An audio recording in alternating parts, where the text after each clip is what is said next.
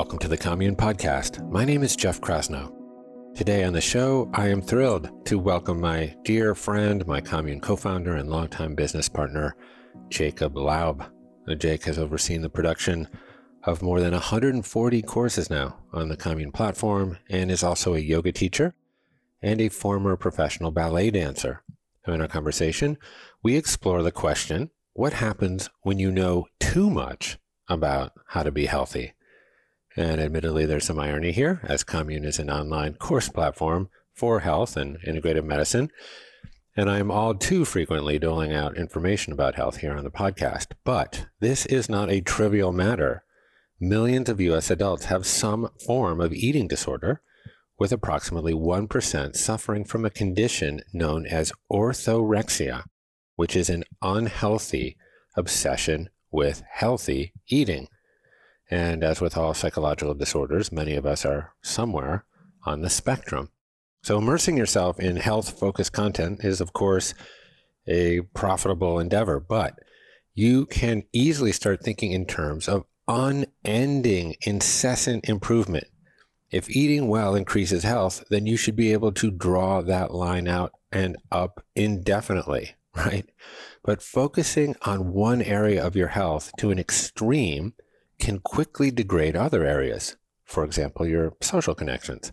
Like sometimes I find myself not going out to dinner with friends and having that joyful connection because I know everyone will be gorging on pizza, right? So I've spent the past five years reading books and interviewing guests on this podcast.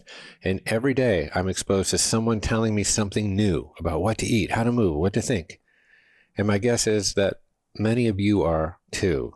Like, should I be ice plunging in 40 degree water while on a pomegranate fast as I chant Hindu mantras and stare at the drishti? I don't know. But the question is, how do we walk a middle path, one in which you embrace a healthy lifestyle without adding unneeded anxiety to your life? So that's what we get into. But before we dive in, I'm so grateful to those of you who write reviews on Apple Podcasts. It makes a huge difference because it actually works the recommendation engine so more people listen to the show. So it's really important. So I'm so grateful that I've created this offer of 30 days of free commune membership. That's all access for a whole month.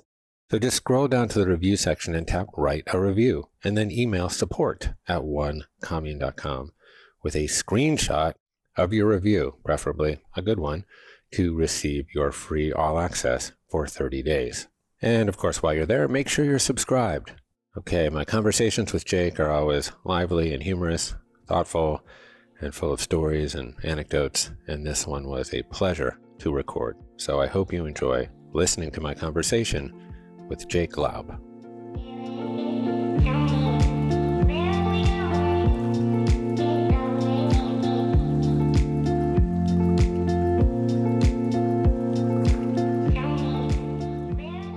Jacob Laub, hello, my friend. Welcome back. Jeff Krasno. good to be back. Okay, so we're convened again. We were together about two months ago talking about communes and intentional communities. And today we're going to talk about another topic that you have a direct relationship with by dint of your own personal experience. Um, so maybe I'll begin by saying five years and eight or nine moons ago, we founded Commune with the ambitious mission of bringing wellness to a billion people. And they can do it with hamburgers, we can do it with video online courses. That's true. We we put up our not so golden arches, um, and uh, this is an episode about overshooting the mark and maybe we educated some people too much about being healthy ourselves. Basically, you're saying that I've directly produced 150 online wellness courses over the past five years, directly been involved, listened to them, etc. And that's a lot of information and to dos and hacks related to personal wellness.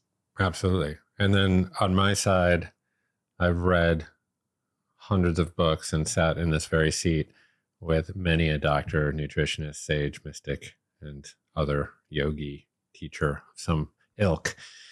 And of course, because we are curious human beings, we have not been shy about applying many of these pills and praxis and mushrooms and modalities on ourselves. So, just as product of our own N-of-1 experiments and jumping into our own petri dishes, that's been very gratifying, but also somewhat overwhelming at times.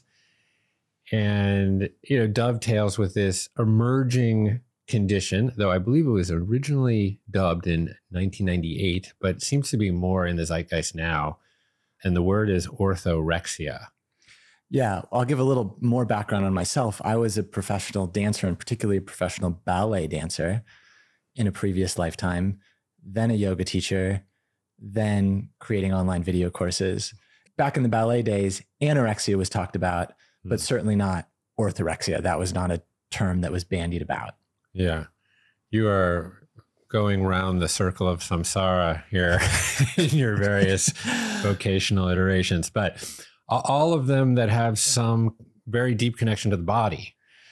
So uh, maybe we start with anorexia and we'll do some definitional work here up top to our, the best of our ability. So what is what does anorexia mean and what's the difference between anorexia and anorexia nervosa et cetera. And we'll back our way into the yes, ortho. You're going to stretch the limits of my Greek, but I did okay. some research before this. Good. Orexia, eating.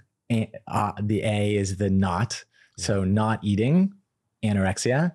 And then nervosa is nervously, or you could say pathologically. So nervously not eating would be the direct translation. Yes. Uh, yeah, I think that is the direct translation. I think more clinically might be um, sort of nervosa represents the pathology or the psychological state, et cetera. And then the, the anorexia is the sort of without appetite or not eating component. Obviously, this has incredibly detrimental knock-on impacts and you know it's obviously considered a mental disorder but it is distinct from orthorexia so in what ways ortho is like correct or right or literally straight eating nervously or path- pathologically. And the yeah. interesting thing there is that anorexia is at this point culturally something you do nervously, quietly. It's, it's there's a shame component to it. Mm-hmm. Well, there's the shame component to orthorexia too, but it it's often something that people are evangelizing themselves or looking at others doing it and saying, look at how well I'm eating or feeling good in a certain way about it. But then it's kind of like a cage with wallpaper. You don't you don't even necessarily realize that you've put yourself in a cage. Yeah, absolutely. I mean, anorexia obviously is very clearly identified as a mental disorder and connected uh, or, or correlated with so many you know other mental disorders, depression and anxiety, etc. Um, orthorexia is very different in that respect. It's not necessarily characterized um, from a kind of the DSM perspective w- with those things, but but has its other kind of signatures. So, though interestingly, it is correlated with things like OCD and other mental disorders, and that can lead to a tendency to be more susceptible to falling down the orthorexic yeah wormhole. It, it's actually ironic now that I think about it that it means ortho, the, the prefix means right or correct or straightened. And so then I think of the other orthos that I don't like, like um, like Orthodox religion or the orthodontist, two things that I seem to assiduously avoid. Um, anyways, orthorexia. So how does orthorexia actually present kind of more day to day to people?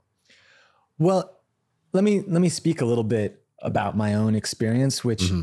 with all of these conditions, there is the there is a spectrum, and it's a little unclear from a clinical. It's it's difficult to cl- from what I've been reading. It's difficult to sometimes clinically diagnose something like orthorexia because it has positive aspects to it. Um, but it is being so focused on eating well that it is interfering with your life in a whole variety of different ways. Mm-hmm. So I remember mm, Julia and I showing up to a break fast. So literally, we had not eaten all day for a religious holiday with our own food because we didn't want to eat the food that was going to be there. And like, nervously in the corner, like to make sure that we weren't offending the host, and yet we weren't going to eat the food, and yet we were in the corner eating our own salad. Yes. That is certainly a presentation in that particular case of orthodox orthorexia. but yeah, I actually had that in my notes as I was thinking about it. I was like, yeah, those people that show up at the dinner parties and bring their own food. Or okay. or don't go. I mean, or don't go. And that's yeah. kind of what happens is like you're calling ahead to the restaurant to make sure that they are have something that you can eat or you're turning down social engagements because you're worried about what you're going to eat yeah, I mean, it can interfere in many, many different ways. From a social perspective, essentially, it can uh, truncate or abbreviate your social connections just because of this obsession that you have with what might be served at that event or yes. dinner party. Yeah. Yes. And obviously, we know we have a com- company called Commune. so this was in my notes too that yeah social connections are maybe in fact the harvard study waldinger that right. was just on the podcast the number one predictor of health and longevity is the strength of your social connections so you might be trading the wrong things right so you might, you might be you know eating you know your broccoli and your quinoa or whatever. Oh, that's basic level stuff. We're on to like yeah, but, broccoli sprouts. Yeah. Come on, Jeff. That, no, fair enough. I'm just trying to make this more accessible to the average orthorexic. plankton, sea crowd plankton, juice. Come on. But um but what you're sacrificing there. So you might be eating those things and getting the benefit of those micronutrients and polyphenols and all, all that stuff. But what you're sacrificing there is um, that social connection though is so prevalent around food and obviously you look at the blue zones and this is one of the signatures of that right so well and then the other thing is you're also giving yourself a serving of stress almost mm. always at, at, that level and and certainly yeah. anyone who's again this is a spectrum so if you've ever like gone and maybe had a meal that wasn't ortho straight uh, straight yeah. like on the line and then you're super stressed about it and yeah. then almost trying to make it up in your other eating and we just did a course on intermittent fasting with Dr. Will Cole and he said something great which was essentially like don't serve yourself up a serving of stress with your food. yeah, I wonder what the USRDA allowance is for stress. Zero. Zero. Okay, fair enough. Um, well then and then when you do deviate from uh, your stringent plan, there is a, sort of a self-immolation, right? There's a, like a self-punishment that goes along with that, and then you know there's shame and guilt and yeah, and I want to be clear that I actually don't think that I actually I, I, would have clinically diagnosed myself. There are much, much, much more extreme versions of this, mm-hmm. but I feel that I have enough I've given myself enough self shame and stress about what I've eaten. Mm-hmm. It's been a process that has been something that I've actively had to work on and start to unwind. Yeah. And uh, obviously, there's a strict focus on, on quality of food, but. Well, that is actually part of the definition of orthorexia, which mm-hmm. is obsessively focused on the quality of food, which is interesting because for I thought I was very progressive saying for recently and for quite a while that I was a qualitarian. When people ask, like, oh, are you, you know, vegan, vegetarian, whatever, I was like, no, I'm a qualitarian. I'll eat meat, but if it's a good from a good source. And I actually still do believe that. But then it literally is a straight line out over the cliff. Mm, yeah. And so uh, associated with eating the highest quality is also a a, a judgment uh, or feeling of moral superiority over those who do not.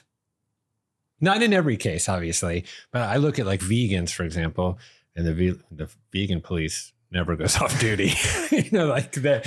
And so, um, the qualitarian yeah. police also sometimes can never, especially with parents or in-laws and and then you bring children into it and it's a whole other it's like this is something that's out of your control but you feel so i mean there was a point where julia i caught julia stuffing spinach into blueberries like Wow. Yeah. and i was like listen this is Yeah. We used to shoot our oranges full of like syringes of vodka. That's how we would sneak alcohol into the football games. But this is a different oh, don't know, I thought you were going to say to like make your children go to sleep or something. Yeah. I was like, brilliant. oh, we did that too. Yeah, Except as we know, alcohol does not actually improve sleep sleep quality. And Yeah. another Yeah. podcast. Um, fair enough. Well, that seems slightly overboard. So I I wonder how she, how did she actually get the spinach? Did she was this like a dehydrated spinach? No, No, I did. There were large blueberries. I, I, large blueberries. I don't know. I did remember this though. And anyways, Right. it- it's like and she wasn't. She's not alone in this. I'm calling her out in that particular. I think she is alone in that actually. but okay, fair enough. Yeah, there are other people have taken extreme measures. No, I'm saying that I I am part of the relationship Yeah. and also Yeah. have been known to like you know put the syringe of fermented cod liver oil in Mava's mouth and anyways. yeah.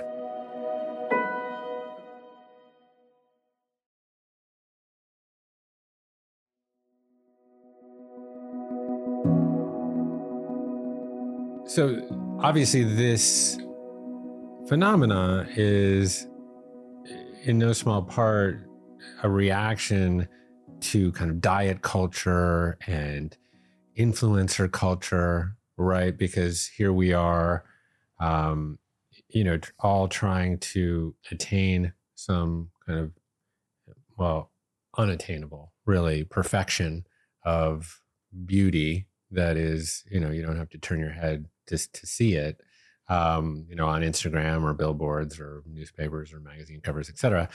Um, and, you know, requisite to that is is like a, a comparison you know um so it's like you're either i mean we quickly address this notion of like you know you see someone on the street um maybe they're Fry French fry shaming. Is that what you're talking about? Fry so shaming. maybe yeah. maybe they don't appear to be too healthy they're eating a big mac and you're like boy yeah that person doesn't have any willpower or there's a feeling of subtle moral And superiority I even want to call it out right now when I was talking about like fermented cod liver. Part of me was like, yeah, I'm super on top of it and know more and am taking better care of my child because of something like that. Right. and this, this is the process of Yeah. noticing and separating like what is a healthy care for your child's nutrition or your own nutrition.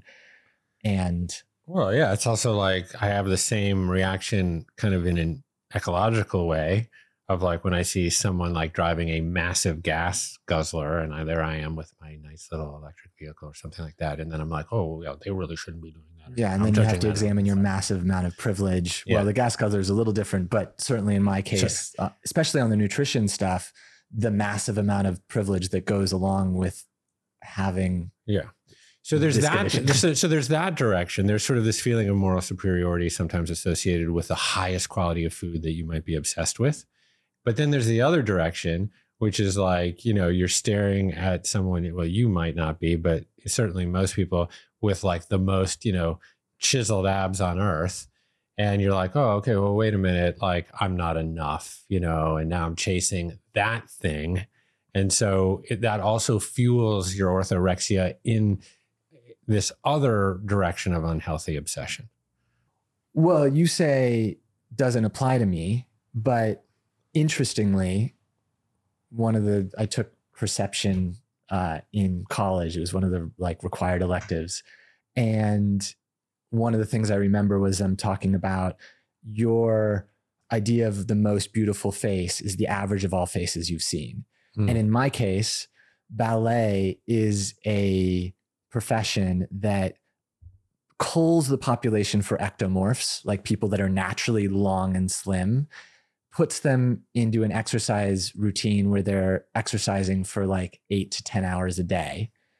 And then that is who you hang out with all day long. Yeah. And it really gave me like it's not something you choose. It's like these are the bodies I'm looking at for the most amount of time all day. It gave me a very warped sense of what was a normal body. And I will say it was really awful for my first long term relationship. Mm. I s- still think of some things I said during that relationship and we're like so off base. Yeah. Yeah, I would imagine that if any cohort in, in the world has body dysmorphia, it, it might be dancers. I mean, certainly, like my girls are dancers, and I have the distinct privilege of schlepping them to competitions and recitals and whatnot. In fact, I have to do that tomorrow. And all they talk about in the back seat the entire time are bodies. So I'm I'm very um, I'm very torn about it because obviously I'm so excited that they have a passion and that they're healthy and that they're moving their bodies in all these particular ways. And the, the double-edged sword there is that they, you know, become quite obsessed with this topic. Well, I had an interesting connect the dots moment as we've moved through this conversation, which is that the as the health and wellness culture and education environment has exploded over the past 10 years. You know, when I was a dancer, the only way if the, if you thought, "Oh, I need to be thinner," the only kind of option that kind of mostly came to mind was don't eat. Yeah. And now there's actually a whole, there's this whole other panoply of paths that you can take, but the the starting point is still a place of not enough. Um, and it it but it still takes you to dark places. It's just now not there were there were fewer options for your nervosa, I guess. Right.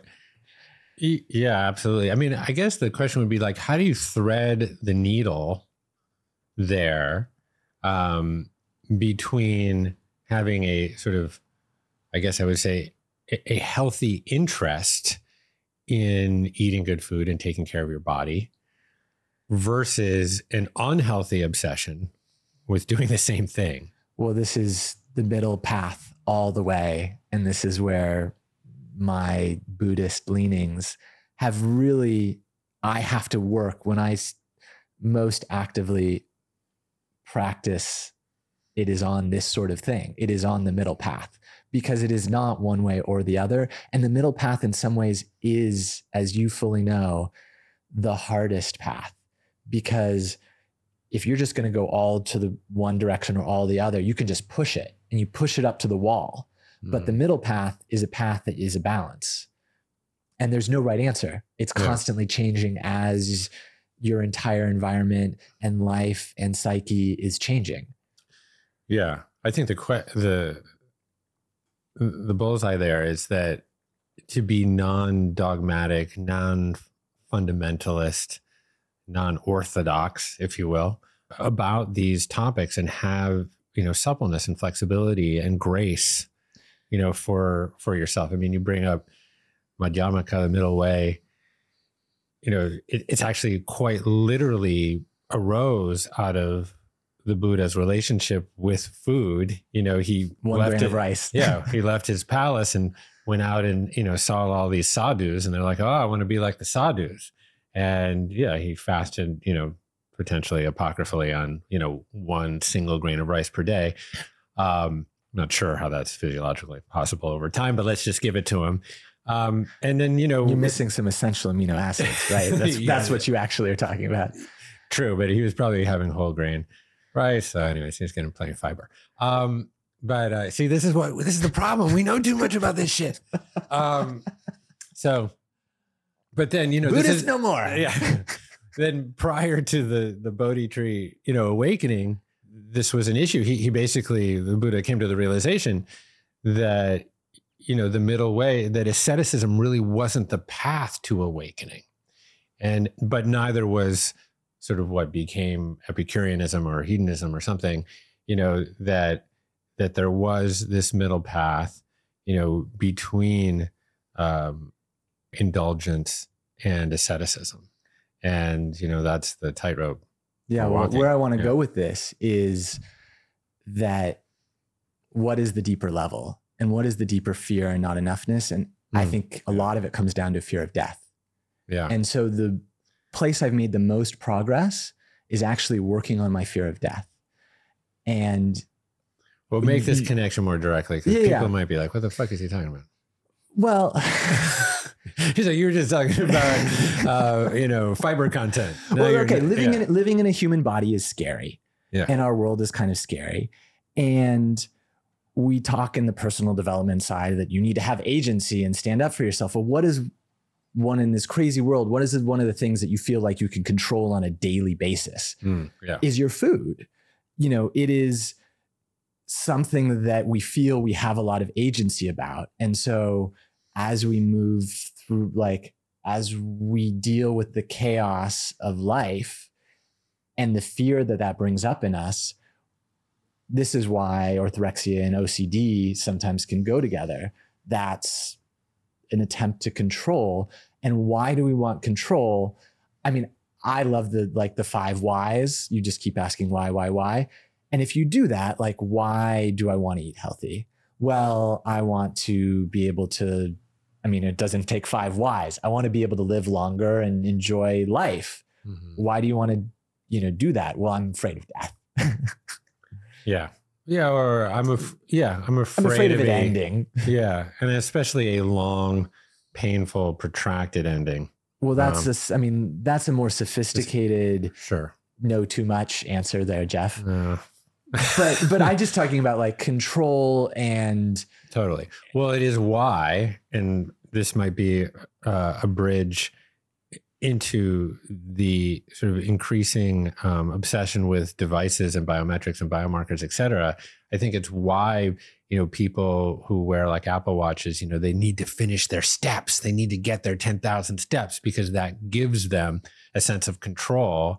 And like, if you're 50 steps short before you go to bed, you're gonna like walk around the bed 50 times. I've seen it. Yeah. I've literally I an employee I was out finishing a shoot and it was dark and rainy and I was like under a raincoat carrying some gear back and she was walking around and I was like I was really surprised like what are you doing she's like I'm finishing my steps Yeah, you got to finish. and part of it was like yeah I guess we'd been must have been fairly sedentary in the studio that day and there's a part that's admirable and then there's a part that's like because physiology is not um it's not all or nothing so let's just talk about your glass half glass of wine last night yeah.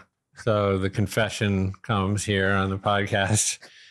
So, like many others, I vowed to be a better man this year than I was last year. Part of that included dry January. Um, glass half full. Um, I made it through 19 days last night. It's been kind of a slog, honestly, this month. We've talked about it. Um, and uh, last night I went out. It wasn't like a rager. I just went out with Schuyler and the kids. Um, but you know, there was a you know fuck it mentality, and I just had a glass of wine.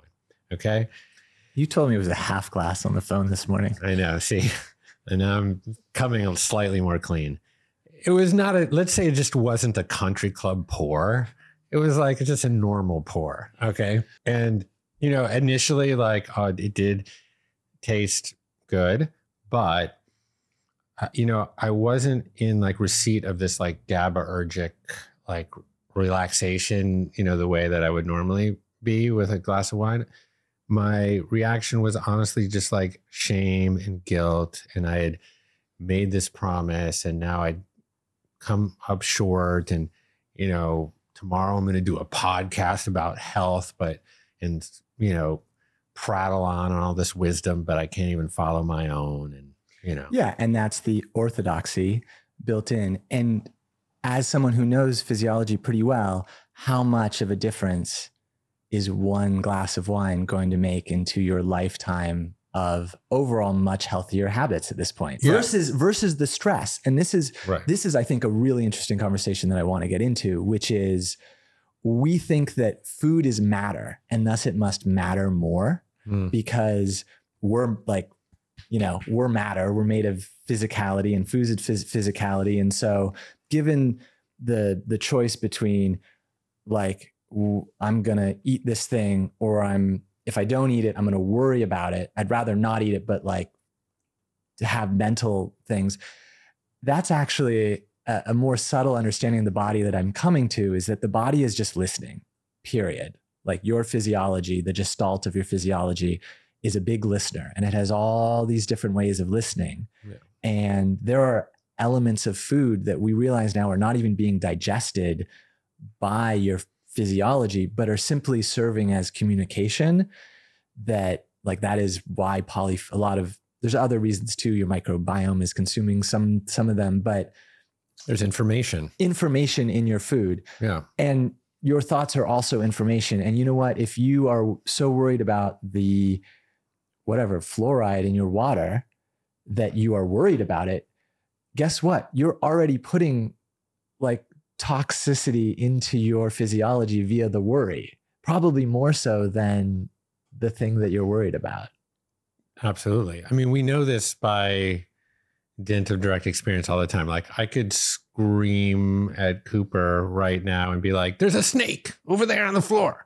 And if she believed me, we know the endocrine cascade that would happen from me just saying something, creating sound waves that would trigger this HPA axis kind of whole deal. And she would make a hormone literally out of cholesterol in her adrenal glands, a actually piece of matter, if you will, a molecule that would essentially have all these downstream impacts that would raise her respiratory rate and take all the blood away from her stomach and put it out to her extremities because she'd be like, "Fuck, I got to get away from this snake." And what does that do to your well, digestion? That's where I was right? going. Is like, yeah, stress hormone is antithetical for absorption of nutrients. So the irony right. is that you can eat a nutritious meal, and if you don't feel it's nutritious enough and you have stress about it, you are actually so then there's like something very meta then do you stress about the fact that you're stressed about and then you need to go meditate yeah, essentially that's yeah. that's the answer there. Well, but th- uh, this is why never eat anything while you're staring at social media because the whole architecture of social media is designed to trigger your human negativity bias and that will create an endocrine cascade such that you know you're not going to digest your food well this period so stress and digestion are just you know oil and water essentially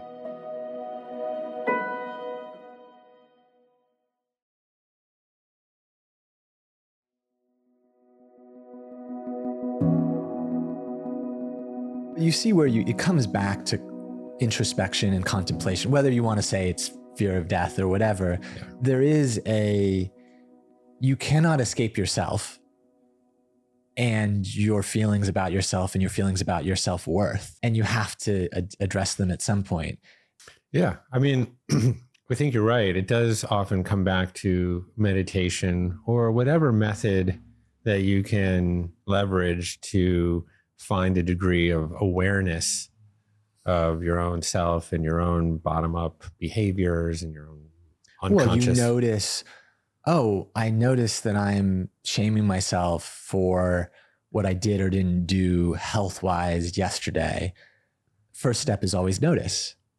100%. And you, in noticing, you question the reward system. Yes. So you can build up these habits. You know, there's like some sort of cue, uh, some feeling, some emotion that surfaces. You know, we often talk about like eating our emotions, for example, right? So there's some emotion that sur- that surfaces. You have a behavioral, you know, reaction where okay, well, you go to the cupboard and you get a bag of potato chips. That gives you some sort of reward, some dopaminergic kind of reward. You sit in that reward space and then you repeat that behavior such that it becomes deeply embedded kind of neurally uh, and somatically and then all of a sudden you have a habit you know? And that reward system on of course is maladaptive really long term. So finding that space that awareness between stimulus and response et cetera always gives you that ability to re reframe re-question you know the reward system and is it adaptive or is it maladaptive? And you know i think it's extremely hard to do. Yeah. I mean essentially to rewire your brain to reestablish new habits that are adaptive. But they are i will say that habits are important. It's the grace when something takes you out of that habit or out of that routine to not then let it be. Yeah, punish yourself. Punish yourself. Well, that's honestly to bookend your outing of my dry January failure. Um, yeah, I woke up this morning and I was like, okay, you know, I'm not perfect. And today I'm resurrected once again with the opportunity to walk in my in my highest principles and oh, here we go i'm off to the gym and you know that's fine and just like give yourself a little freaking grace. Well and the other thing that i think is interesting is that we often the the big benefits this is kind of going to tie in a few different themes. One is in the content industry we are creating content about wellness all the time and yet the really basic stuff is really basic like sleep more you know eat eat whole foods uh, mostly plants like to uh, yeah. paraphrase uh, oh man i'm to redo that eat whole foods not too much mostly plants uh, what's his name michael pollan well yeah to paraphrase michael pollan eat whole foods not too much mostly plants like that he started out with a really big book and then that's kind of the the three sentences yeah. that he says sums it up yeah, major in the majors, don't major in the minors. Yeah, but as a content industry, where there is a lot to talk about is at the far little fringes hmm. of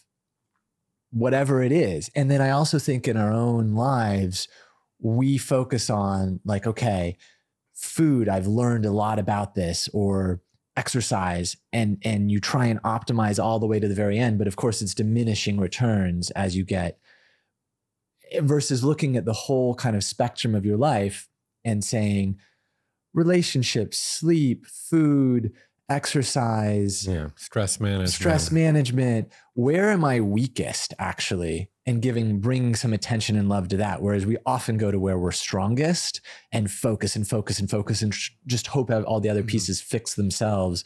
But we're down to the, you know, half percent, one percent improvements yeah, and let's be honest and and call ourselves out. I mean, we just released a course where you know it, that you know encourages people to take two and a half grams of leucine, you know, or, or you know to to trigger muscle protein, protein synthesis, yeah. et cetera.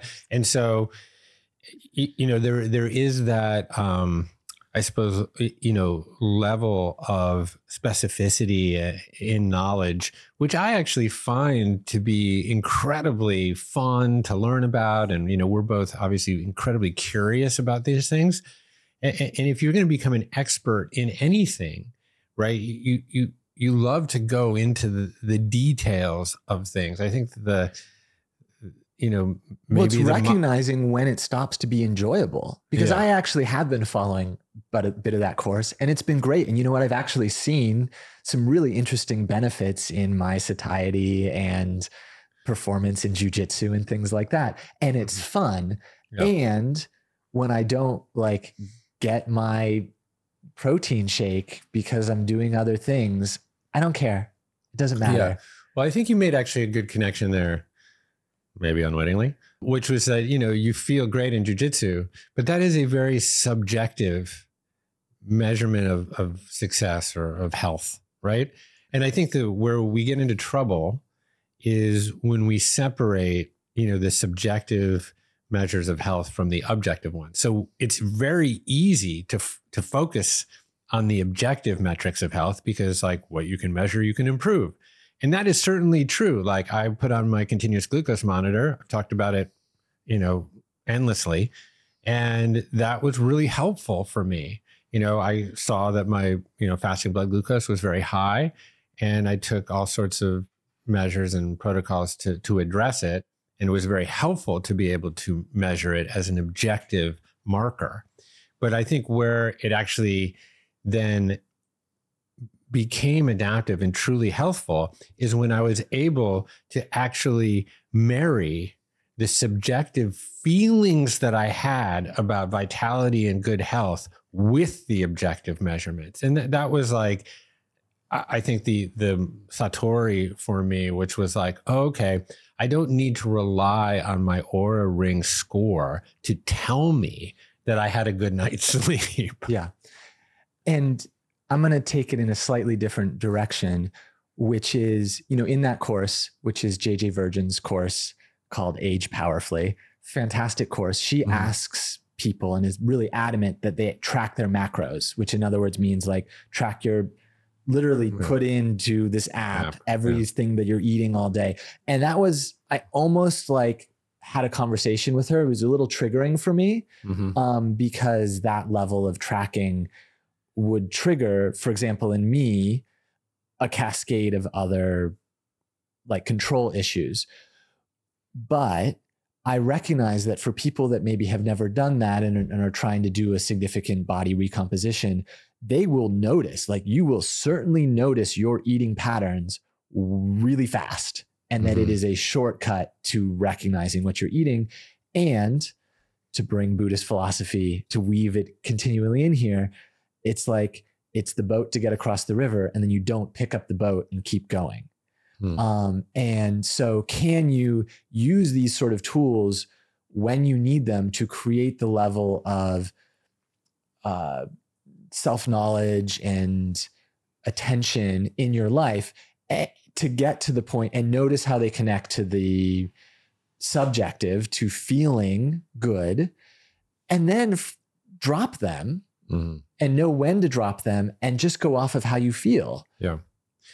A hundred percent. And know when to weave them back in when you need them. Like there is um what's it called? Hawthorne effect. So any um any subject that is studied will behave differently. It's sort of like the equivalent of the in physics, like observer's effect, really. Yeah. And so y- you will behave differently if you are being studied. Now, of course, with a continuous glucose monitor or an Oura ring, you're essentially studying yourself. Um, but I do find that when I'm like wearing the CGM and I'm checking it regularly, that I do behave differently because I'm sort of under my own microscope. And that is helpful, you know, at times like during the holiday season, for example, when I might be like indulging or overindulging in too much, you know, it's a reminder. It, it helps remind you, oh wow, I actually really I feel don't feel very good. And I can see that I didn't sleep very well. And I can track that back to etc. Right.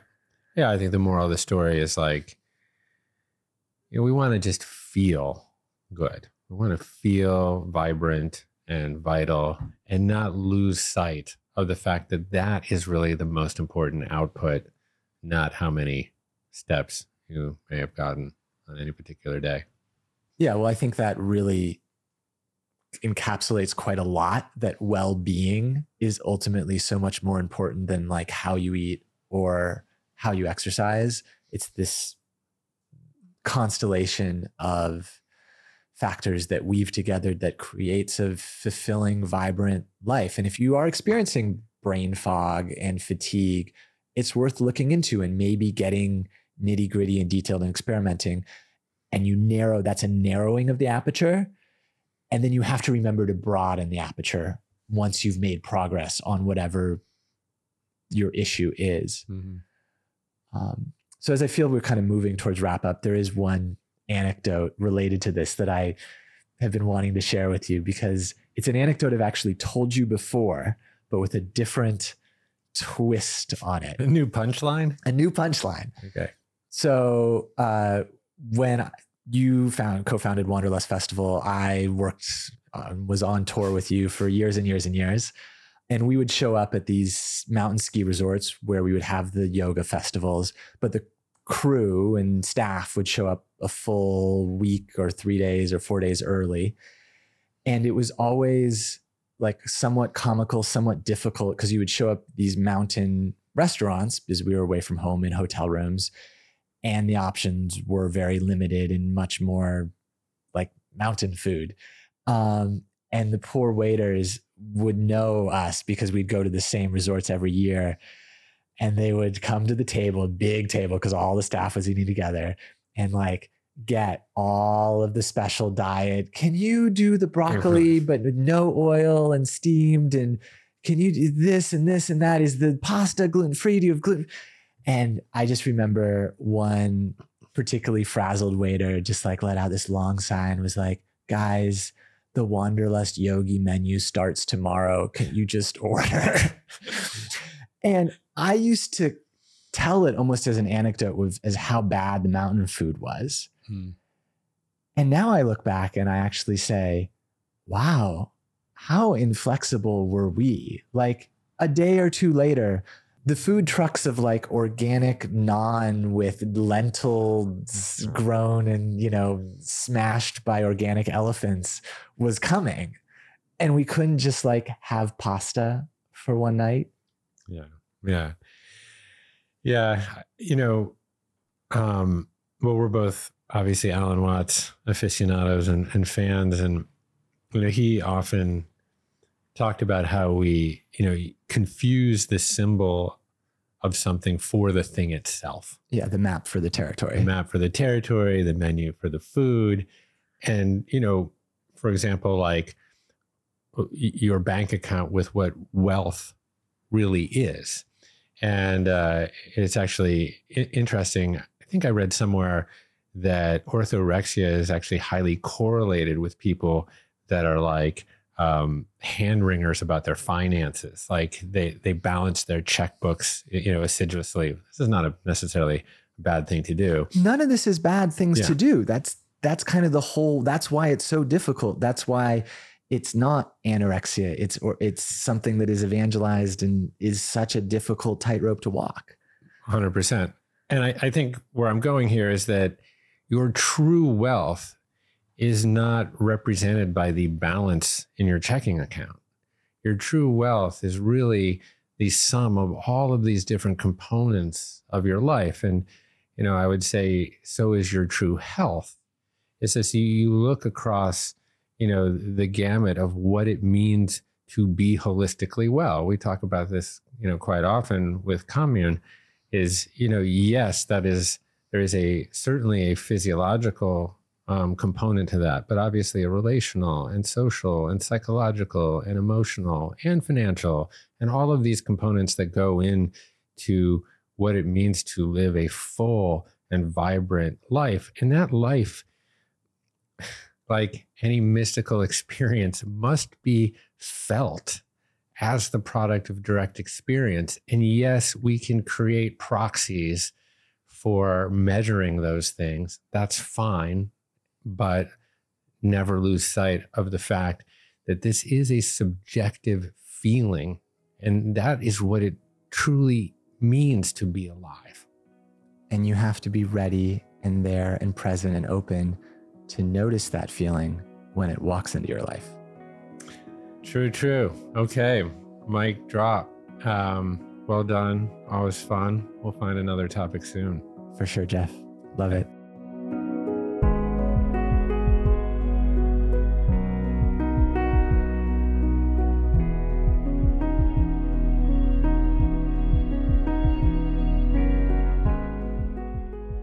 Right, I hope you enjoyed that lively conversation with Commune co founder Jacob Laub. I left this conversation pondering some fundamental questions, such as How am I defining health in my life? How narrowly or broadly? Do I feel a sense of freedom within the lifestyle choices I'm making, or is my health journey just a dismal dirge?